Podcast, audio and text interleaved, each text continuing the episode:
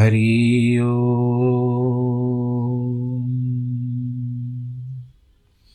हरि ओ।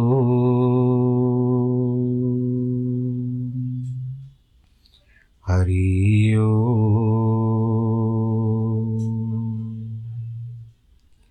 गुरुर्ब्रह्मा गुरुर्विष्णु गुरुर्देवो महेश्वरः गुरुर्साक्षात् परब्रह्म।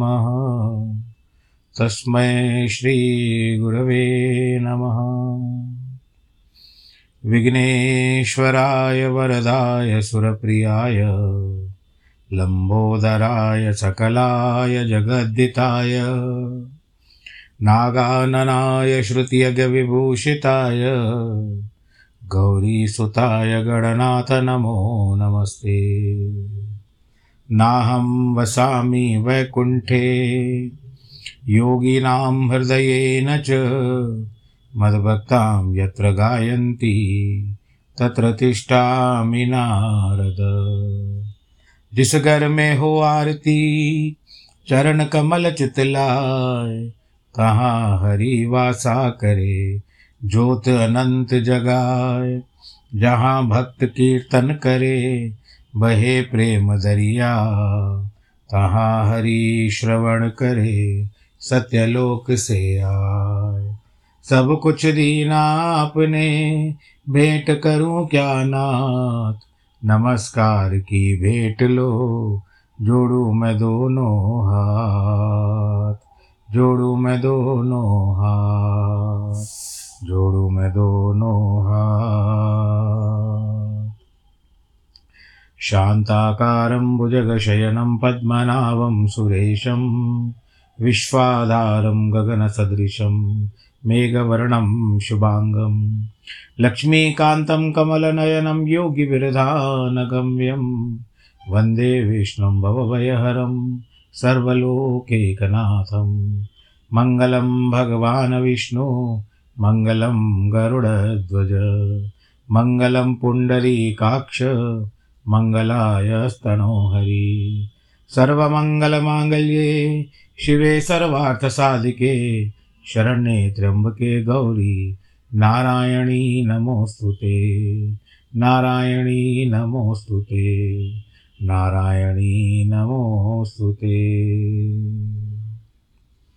काशी विश्वनाथ गंगे हर हर महादेव शंभो। काशी विश्वनाथ गंगे, हर हर महादेव शंभो। हर हर महादेव शंभो, हर हर महादेव शंभो। हर हर महादेव शंभो, हर हर महादेव शंभो।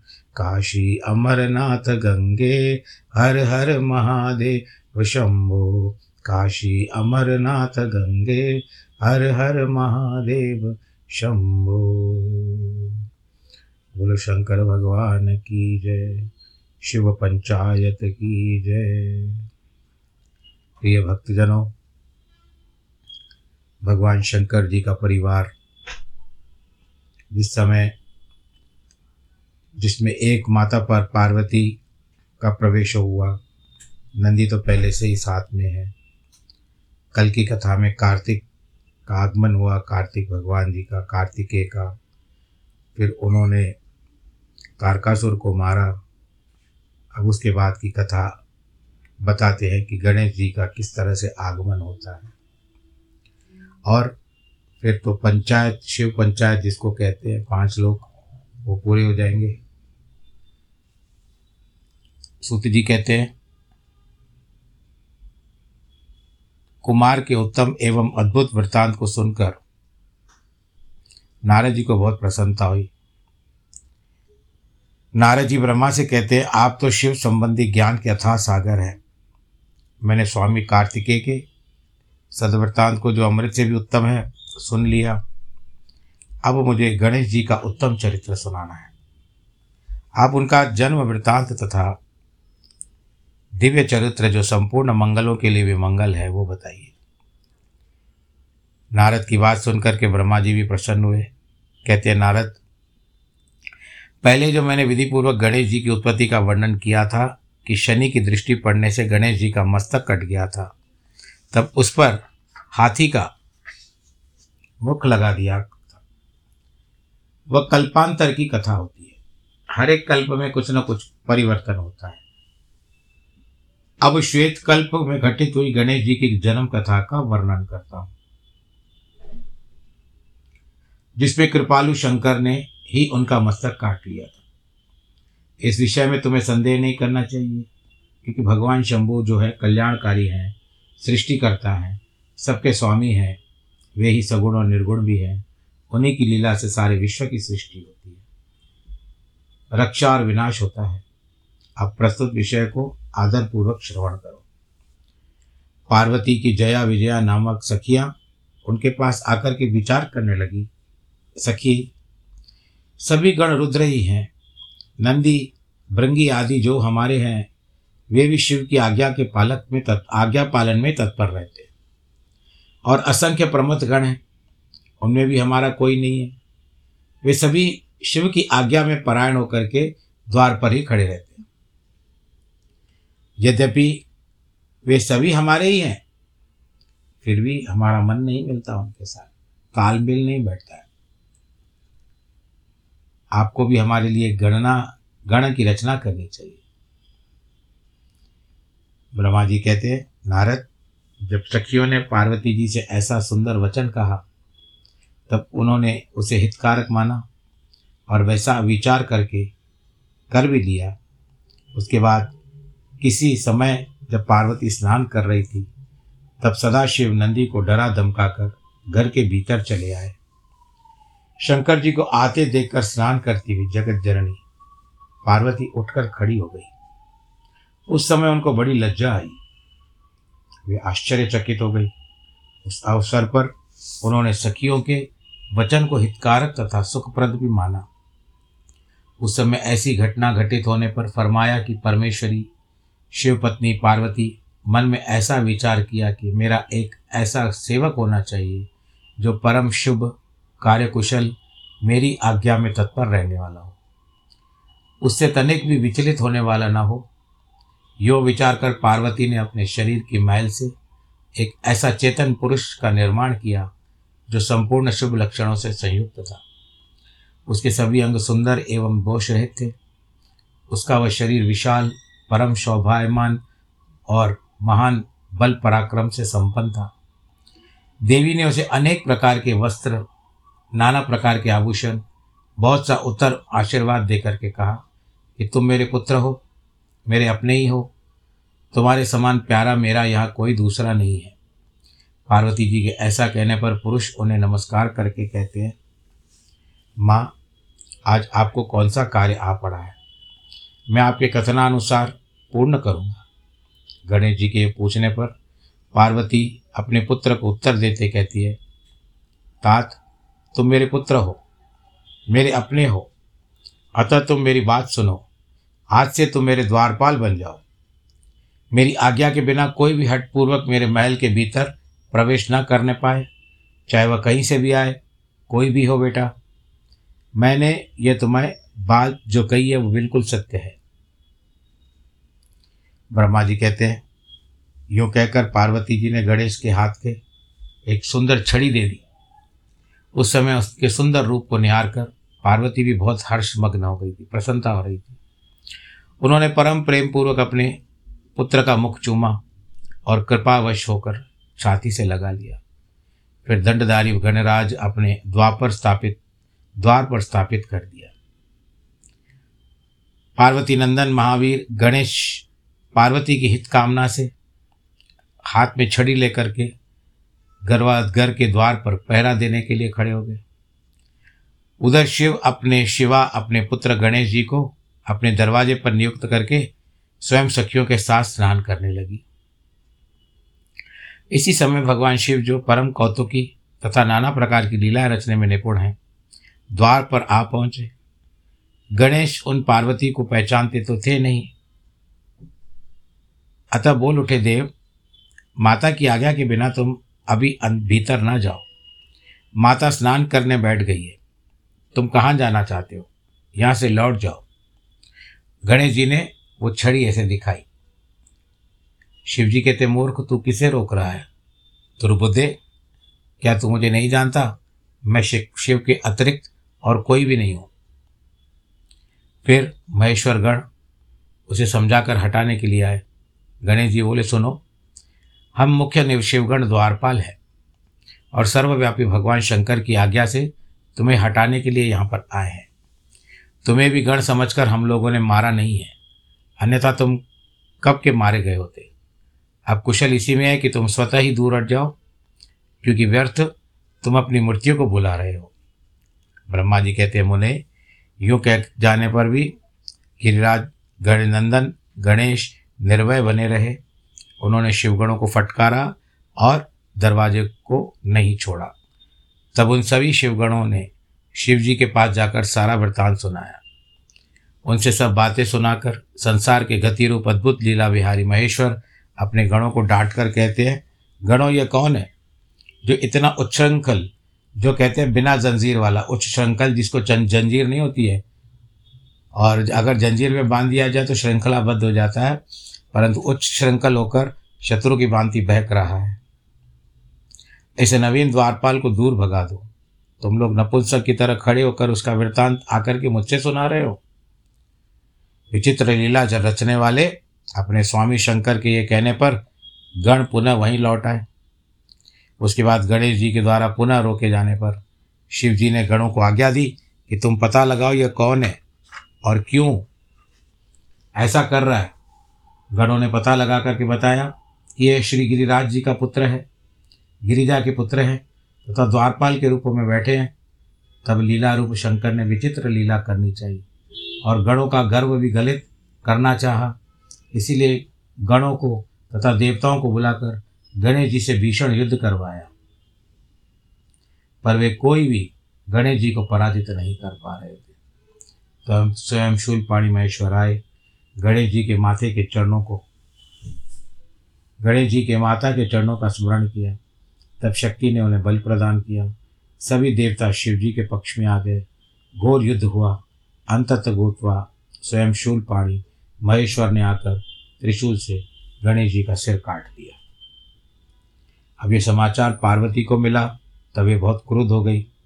बहुत सी शक्तियों को उत्पन्न करके उन्होंने बिना विचारे प्रलय करने की आज्ञा दे दी, विनाश कर देती हूँ मैं सारे संसार का।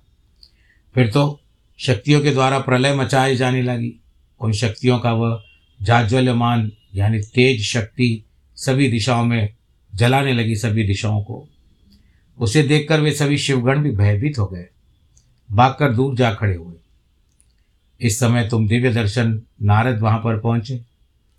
तुम्हारा वहाँ आने का अभिप्राय देवताओं गणों को सुख पहुँचाना था। तब तुमने मुझे देवताओं से शंकर को प्रणाम करके कहा कि इस विषय में सबको मिलकर विचार करना चाहिए। तभी सभी देवता तो महा मना के साथ सलाह करने लगे कि इस दुख का शमन कैसे हो सकता है। फिर उन्होंने यही निश्चय किया कि जब तक गिरिजा देवी कृपा नहीं करेंगी, तब तक कोई भी सुखी नहीं हो सकता। अब इस विषय में विचार करना व्यर्थ है। ऐसी धारणा करके तुम्हारे सहित सभी देवता और ऋषि भगवती शिवा के निकट गए और क्रोध की शांति के लिए उन्हें प्रसन्न करने लगे। उन्होंने प्रेम पूर्वक उन्हें प्रसन्न करते हुए अनेक स्तोत्रों से उनकी स्तुति की और बार बार उनके चरणों में अभिवादन किया। ऋषि कहते हैं, हम आपको नमस्कार करते हैं। हे शिव पत्नी हमारा प्रणाम स्वीकार करिए चंडिके। तुम्हें हमारा अभिवादन प्राप्त हो। तुम आदि शक्ति हो। सदा सारी सृष्टि की निर्माण कर्त्री हो। पालिका शक्ति हो। संहार करने वाली हो। हे देवेशी, तुम्हारे कोप से सारी त्रिलोक की विकल हो रही है। अतः अब प्रसन्न हो जाओ और क्रोध को शांत करो। देवी, हम लोग तुम्हारे चरणों में मस्तक झुकाते हैं। ब्रह्मा जी कहते हैं, नारद, यूँ तुम सभी ऋषियों द्वारा स्तुति किए जाने पर भी परा देवी पार्वती उनकी ओर क्रोध भरी दृष्टि से ही देखती है कि कुछ कहा नहीं जा सकता। फिर से चरणों में सिर झुकाया। कहते, देवी, सभी संहार, अभी संहार होना चाहता है। अतः क्षमा करो। अंबिके, तुम्हारे स्वामी शिव तो यहीं स्थित है। तनिक उनकी ओर को दृष्टिपात करो। हम लोग ये ब्रह्मा, विष्णु आदि देवता सभी सारी प्रजा सब तुम्हारे ही हैं। व्याकुल होकर अंजलि बांधे, तुम्हारे सामने खड़े हैं परमेश्वरी। इन सब का अपराध क्षमा कर दो। सभी देव ऋषियों कहकर अत्यंत दीन भाव से व्याकुल होकर के हाथ जोड़ करके माता चंडिका के सम्मुख खड़े हैं। उनका ऐसे सुनने पर चंडिका थोड़ी प्रसन्न हुई। हृदय में करुणा भर आई। देवी कहती है, यदि मेरा पुत्र जीवित हो जाएगा तो तुम लोगों को के मध्य पूजनीय मान लिया जाए तो संगार नहीं होगा। तुम सब लोग उसको सर्वाध्यक्ष का पद प्रदान करोगे। सभी लोग शांत हो तभी सभी हम शांत हो सकती है। ब्रह्मा जी कहते मुने, पार्वती के यूँ कहने पर तुम सभी ऋषियों ने उन देवताओं के पास जा कर के अपना सारा वृत्तांत सुनाया। उसे सुनकर इंद्र आदि सभी देवताओं के चेहरे पर उदासी छा गई। वे शंकर जी के पास गए। हाथ जोड़ करके उनके चरणों में नमस्कार करके सारा समाचार निवेदन किया। शिव जी कहते हैं ठीक है, जिस प्रकार सारी त्रिलोकी को सुख मिले, मिल सके, वही करना उचित है। अतः अब उत्तर की दिशा की ओर जाना चाहिए। जो जीव पहले मिले, उसका सिर काट करके उस बालक के शरीर पर जोड़ देना चाहिए। ब्रह्मा जी कहते, मुने, तब शिव जी की आज्ञा पाने के बाद उन देवताओं ने सारे कार्य को संपन्न किया उन्होंने उस शिशु शरीर को धो पहुँच कर विधिवत उसकी पूजा की, फिर वे उत्तर दिशा की ओर गए। वहाँ उन्हें पहले पहले एक दांत वाला एक हाथी मिला। उन्होंने उसका सिर ला करके उसके शरीर पर जोड़ दिया। हाथी के उस सिर को संयुक्त कर देने के पश्चात सभी देवताओं ने भगवान शिव आदि को प्रणाम करके कि हम लोगों ने अपना काम पूरा कर लिया है। अब जो करना है शेष आप करें। तब शिव की आज्ञा पालन संबंधी देवताओं की बात सुनकर सभी देव और पार्षदों समान आनंद हुआ। ब्रह्मा, विष्णु आदि सभी देवता अपने स्वामी निर्गुण स्वरूप भगवान शंकर को प्रणाम करते हैं। कहते, स्वामी, आप महात्मा के जिस देश, तेज से हम सभी उत्पन्न हुए हैं, आपका वही तेज वेद मंत्रों के अभियोग से इस बालक में प्रवेश करे। इस प्रकार सभी देवताओं ने मिलकर वेद मंत्रों के द्वारा जल को अभिमंत्रित किया फिर शिव जी का स्मरण करके उत्तम जल को बालक के शरीर पर छिड़क दिया। उस जल का स्पर्श होते ही बालक शिवेच्छा से शीघ्र चेतना युक्त होकर जीवित हो गया। जैसे कोई सोया हुआ बालक उठ जाता हो। वह सौभाग्यशाली बालक अत्यंत सुंदर था। उसका मुख हाथी का था।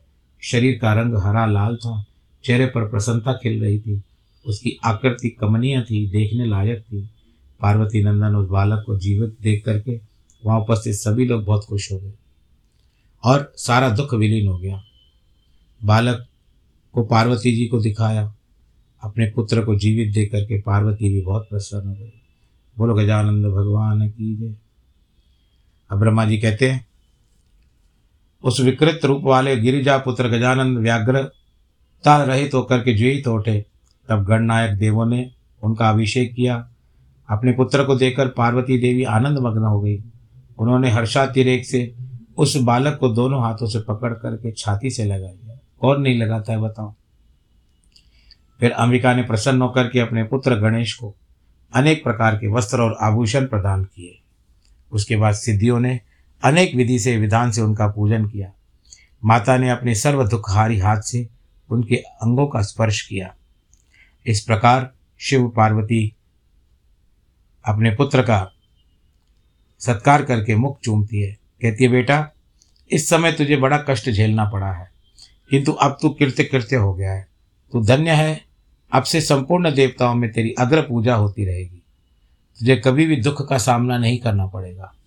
इस समय तेरे मुख पर सिंदूर दिख रहा है, इसीलिए मनुष्य को सदा सिंदूर से तेरी पूजा करनी चाहिए। जो मनुष्य पुष्प, चंदन, सुंदर सुंदर गंध, नैवेद्य, रमणीय आरती, तांबूल और दान से तथा परिक्रमा और नमस्कार करके विधि पूर्वक तेरी पूजा करेगा उससे सारी सिद्धियाँ हस्तगत हो जाएगी।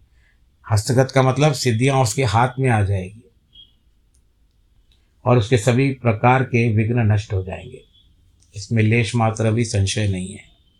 ब्रह्मा जी कहते हैं, सुनो मुने, महेश्वरी ने अपने पुत्र गणेश से यूँ कहकर उसे नाना प्रकार की वस्तुएँ प्रदान करके उसका अभिनंदन किया तब गिरिजा की कृपा से उसी क्षण देवताओं और शिवगणों के मन में विशेष रूप से शांत हो गया। उसके बाद इंद्र आदि देवताओं ने शिव जी की शिवा की स्तुति की। उन्हें प्रसन्न करके भक्ति भावित चित्त से गणेश देव को लेकर के शिव जी के पास आए। भगवान शंकर जी को प्रणाम किया। शिव जी को बालक को शिव जी के गोद में बिठा दिया।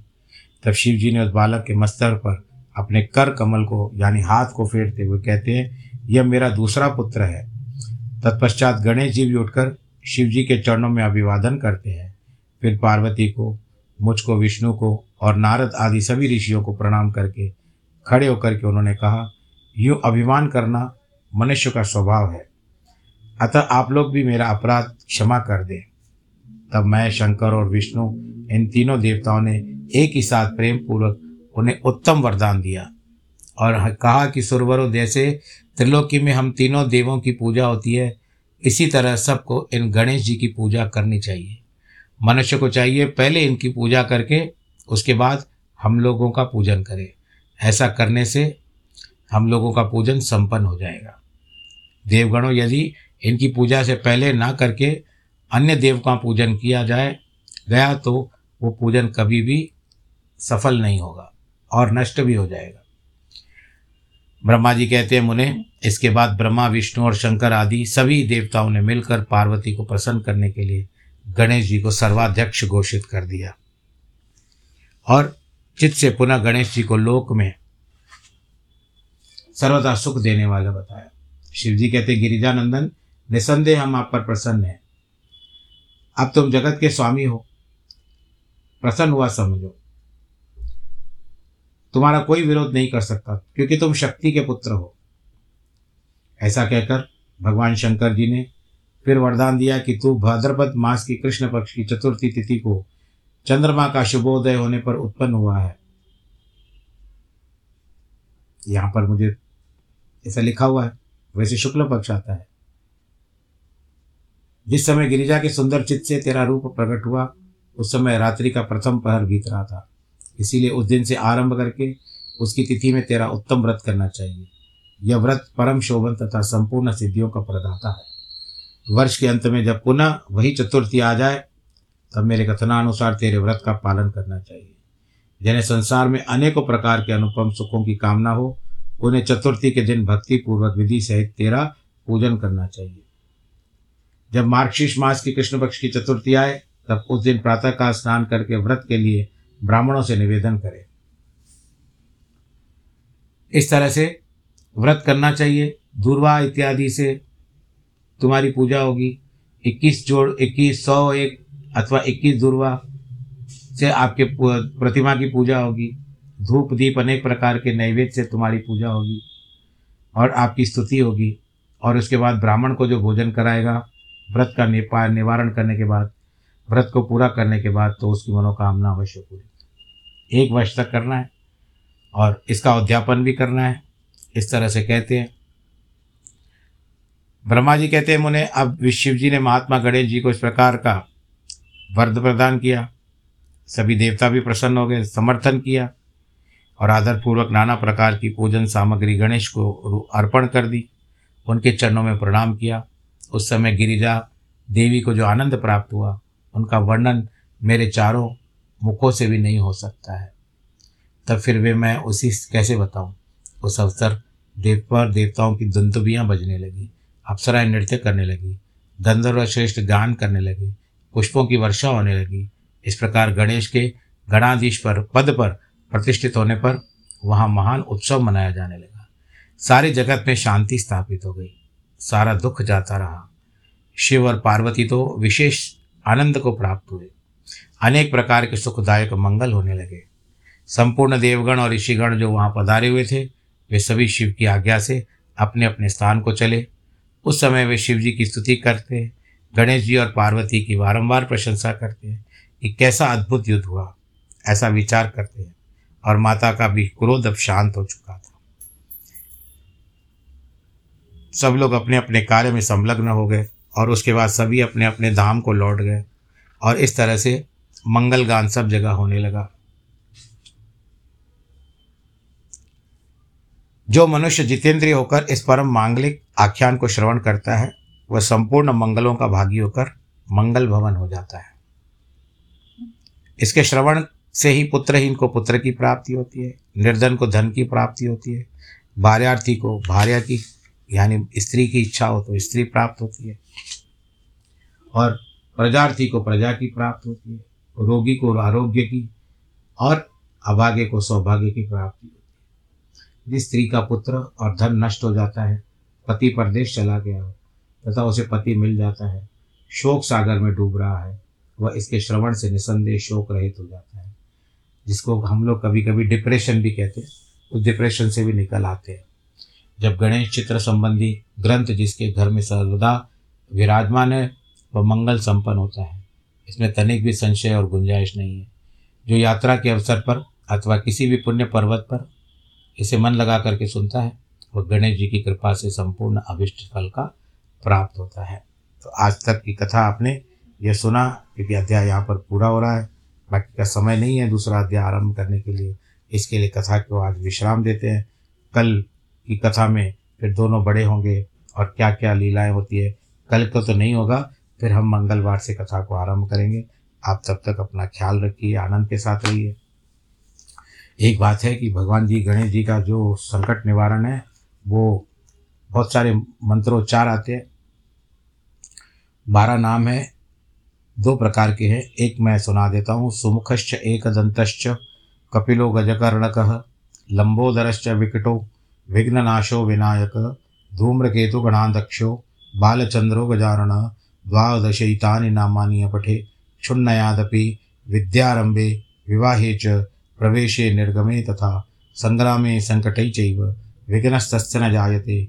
शुक्लाम्बरधरं देवं शशिवर्णं चतुर्भुजं प्रसन्नवदनं ध्यायेत् सर्वविघ्नोपशान्तये अभिसिद्धार्थसिद्ध्यर्थं पूजितो यः सुरासुरये, सर्वविघ्नहरस्तस्मै श्रीमन्महागणाधिपते नमः। श्रीमन्महागणाधिपते नमः। श्रीमन्महागणाधिपते नमः।